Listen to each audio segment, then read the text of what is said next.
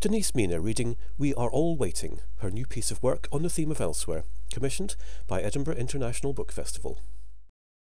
This story was written, um, I was going on a British Council tour of India and uh, the flight was delayed and I ended up in an airport, in Dubai airport, in a queue for about five hours. Before that was fashionable, I understand it became the fashion shortly afterwards when the volcano went off.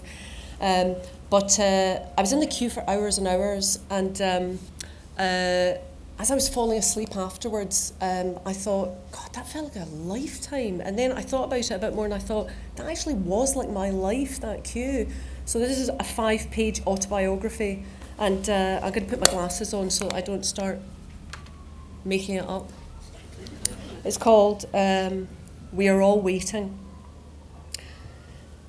We are very angry for the first hour and a half in the queue. We squash up close to one another, mistrustful of our neighbours. They may try and slip in ahead of us if any angle is left uninvigilated. We don't know each other's culture. In front of me stands a man with a Kenyan passport and a small goatee beard. He's tall, a full head taller than the rest of us. And between him and I, standing absurdly close, is a small woman in a blue nylon pashmina. She looks rested. She doesn't look as if it's 5 a.m. and she's in this queue, an angry, irksome queue full of people who've been standing upright for hours, mentally rehearsing the argument we'll have with the representative of the airline when it's our turn to be seen. A rumour starts at the back. A man tells his wife in something that sounds like Tamil, and she remonstrates. People translate, and the rumour circulates that there is no one at the desk. We are all waiting to get to an empty desk, hoping to be seen by someone who isn't there. But we're all too afraid to leave the queue. If we don't wait, the person behind us might get our seat on the next plane to where we need to go. The rumour reaches the front, and a gentle eyed man shakes his head and gives a little smile back to us. No, there is someone at the desk. They're keeping their head down, they won't look at us against this room full of angry, demanding faces. Still, we are not moving. There is water available. In a passenger lounge around the corner, bottles of water and bizarrely individual slices of Dundee cake are stacked up. The families are lucky. They can send a member off to get the water and the cake, but the single travellers are stranded. We can't even go to the toilet because we'll lose our place. An elderly woman in an airline wheelchair falls asleep. Sad women carry sleeping children, their arms sore, their backs aching. Their husbands stare furiously towards the desk, as if through sheer force of will they can conjure a solution. We can do nothing. There are six desks on our side of the cavernous white marbled room, an empty corridor fenced off by retractable ribbon, and then six desks on the other side with massive queues of their own. Without seeming to move, the queues implicate themselves forward, millimetre per hour, suspicion and hope propelling us all into italics. In the space between the two sides of the room, a man in a smart suit directs wanderers back into the queue. Waiting is inevitable. Oh, this is ridiculous, announces an American man two queues away. He goes off to look for a better solution, to threaten and bargain. But 50 minutes later, he reappears at the back of the queue. He took a chance and he lost his place. This is just the worst service I have ever seen. A man is behind us and announcing this to the crowd. He's from Glasgow, is camp, and is absolutely furious. I look around and make the mistake of catching his eye. Oh, I'm not even going to Brisbane now, he tells me. I'm getting them to transfer my flights and I am going straight home again. I smile inappropriately. I pretend that the earphones resting in my ears are on and that I'm listening to music and I can't hear him. The skin around his eyes is red because he is so angry. Even the run up to this holiday was a disaster. I smile and look away. The small woman in front of me smiles. She is smaller than me, which is very small. She has dusky brown skin and high cheekbones, and she is incredibly pretty. Were you here for long before me? I ask, hoping she'll speak to me and the angry man will catch someone else's eye, belong to someone else. She's been here for 24 hours and the queue hasn't moved since she joined it at 2:30 a.m. and it is now 5 a.m. She flew in from San Francisco, from Vegas. She has to get home to Nairobi. Her sister died on Monday. She smiles and her eyes brim a little when she says it, but she blinks it away and changes the subject. Her grief is very different from the woman who sat next to me on the plane from Scotland. A woman with a name as old as the country and a face as familiar as my mother's. Her husband died in a car crash last year. She was in Yorkshire at the time with a nine year old nephew who has a brain tumour. She went to another funeral last week, and everyone she knows has cancer. Death stalks me on this trip. My Pashminid friend and I pass the time complaining about the queue. What are they doing up there? Is there anyone there? We complain on behalf of other people. There are women with children here, people in wheelchairs, old people.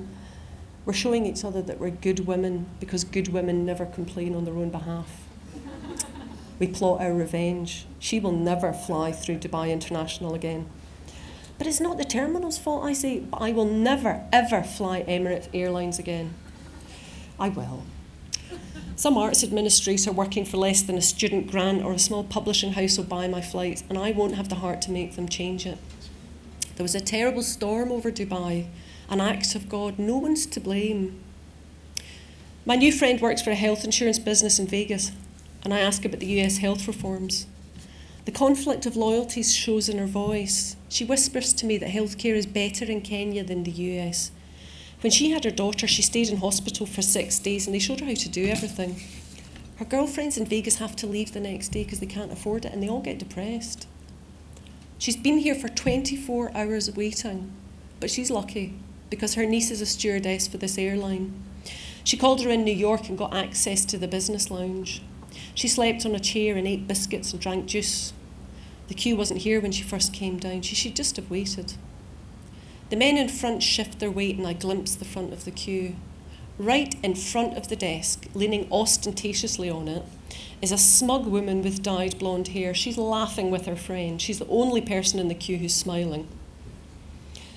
A tired, slight woman in a sari walks up to a fork in the queue, looking anxiously down to the desk. She's carrying a little girl who's asleep and is almost as big as she is. I think we should get this lady to the front, says my Nairobi Vegas friend. Absolutely, I say. She doesn't do anything. And even as I step forward, I know this is the pattern of my life. Every best friend I ever had is prettier than me, and every one of them is a passive agitator. I am a moral golem. I wade out into the crowd, about to incur the wrath of everyone. Excuse me, I say to the lady with the child, are you alone? She nods. Excuse me, this is a mistake and I am a fool. Excuse me, sir, I am a big fool and this is a mistake I have made many, many times before. The queue is ugly and we are all angry. I just wonder if the people at the front would mind very much, and I'm touching the elbows of strangers, and I know it's going to end in a big confrontation, except this time it'll be in languages I don't understand. If everyone would mind very much if this lady went to the front of the queue because she has a child. Oh, no, no, no, the lady says softly, uh, my husband. She points to an unlikely man, older, strange ribbed jumper, and he's glaring back at us. Oh, I thought you were alone. No, but thank you, my husband is. The husband looks at her cross as if she's reproached him. He waves her back to the seats. I slip back into my place. Every best friend I have ever had smiles up at me, and I know that I am every big, daft best friend she has ever had, and I smile back. The man with the Kenyan passport turns to us. He's wearing a brown suit and a pork pie hat, and his skin is the colour of Bournville chocolate. Madam, he says, you are very kind.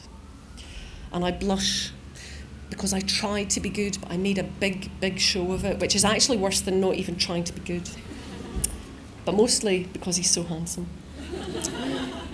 Angela from Vegas, Nairobi, and I have recognised each other from everywhere, and we are now very close friends. Her husband is a hydro engineer. She's used to living in Vegas now, but it's not where she would choose. She likes Oregon, and so do I. Angela and I like the rain. I keep her place as she goes to the bathroom to freshen up, and she does the same for me while I go to the loo for a pee. While she is away, I see, in front of the smiling blonde, a man's head bob. There is someone behind the desk. They aren't doing anything, but there's definitely someone there. I tell everybody, I saw him. I saw a man behind the desk, but I can tell most people don't believe me. But Angela believes me. A suspicion forms on our side of the room that the queues on the other side are moving. Some people break away, leaving their places, and go over to the other side. But after a while, they filter back, retaking their previous places unchallenged. We have now been in the queue for three hours. Some people look for alternatives to just waiting. They stop passing air hostesses in their distinctive uniforms and headscarves. How are we going to get to where we're going? People state their case, say why they deserve extra help. Business meetings must be kept, family obligations must be met. The angry camp man will already miss his balloon ride over Brisbane. There's no point going now. This holiday was not meant to be, even in the run up to it. He knew he should not have come. He wants someone to ask him about it. No one does. We have been here for four hours, and Angela's flight is due to leave in two, and there are seven people in front of us. And I'm so tired, I find myself swaying on my feet. My legs ache. My calves are pink from standing. We'll never leave this queue. Angela met her husband in Nairobi. She shows me her photo on her phone. Nice, but it's tagged stud muffin. I'm a little disappointed in her. I feel she let herself down. She has five sisters and four brothers. Her father kept trying for sons and getting girls. She is the youngest. Her sisters told her scary things about guys when she was young. Whoever she dated got a hard time coming to the house. We show each other phone photos and pretend to be interested in each other's children. Really, we're just taking turns talking about our own. We say how hard it is to be away, how we're worried they get pizza every night and watch TV all day, but we're both glad they're not here with us, waiting. The business class queue is moving. The man dealing with the queue stands on a box and he calls over the crowd. Anyone in first or business class? He won't help us, only first or business class. And Angela shouts, That's not fair. And I join in. And we shout long after the man has left his post and slipped out of the side door. We shout, That's not fair. We've been waiting. We're fed up waiting. Boo, boo to you. We're not even angry anymore. It's just a bit of fun. All around, small groups have formed, unlikely groups. A very fat African American man and a tall white Afrikaner woman with no nonsense shoes are getting each other water and cake. The man makes a big thing of saying he never eats cake, which he plainly does, and he makes her eat it. Her phone rings while her mouth is full, and she splutters that her battery's about to run out. She doesn't need a driver now, she'll just go straight to Bangladesh, and she's cut off and tuts accusingly at her phone. Suddenly, thank you very much, is the smug blonde at the front. She has been served. She has a boarding pass for a flight tucked into her passport and she holds it high over her head as she works her way back through the tightly woven queue. She's grinning. And every eye in the room follows her documents. Excitement ripples through the room. The side door to the desks opens and an older man in a crumpled suit comes in. We hear the sound of tickets being printed and telephones on speakerphone perpetually engaged.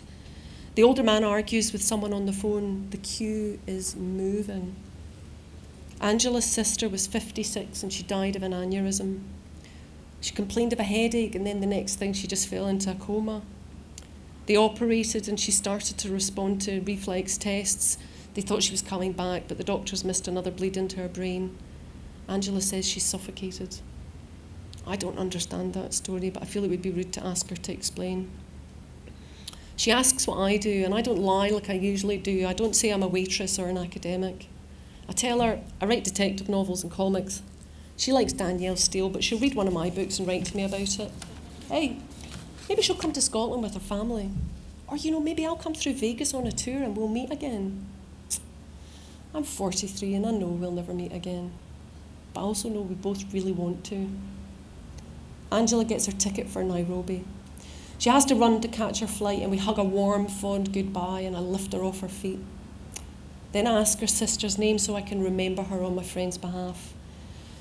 And I'm dismayed to realise that even as I'm saying it back, I've forgotten it. The Brisbane man's queue is moving fast. He overtakes me. As he leaves with his boarding pass, he tells me he is going to Brisbane after all. He can leave in a few hours and he's going to try and have a good time, make the best of it. I really doubt him. I am served by the surly helper, the helper who is no help at all, who has been here with us all this time, not intervening, not helping, and he doesn't even make eye contact with me. He looks tired and browbeaten.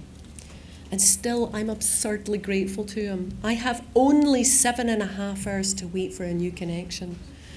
Now I can ascend on the long escalator to the duty free shops and go and sit and piss at will.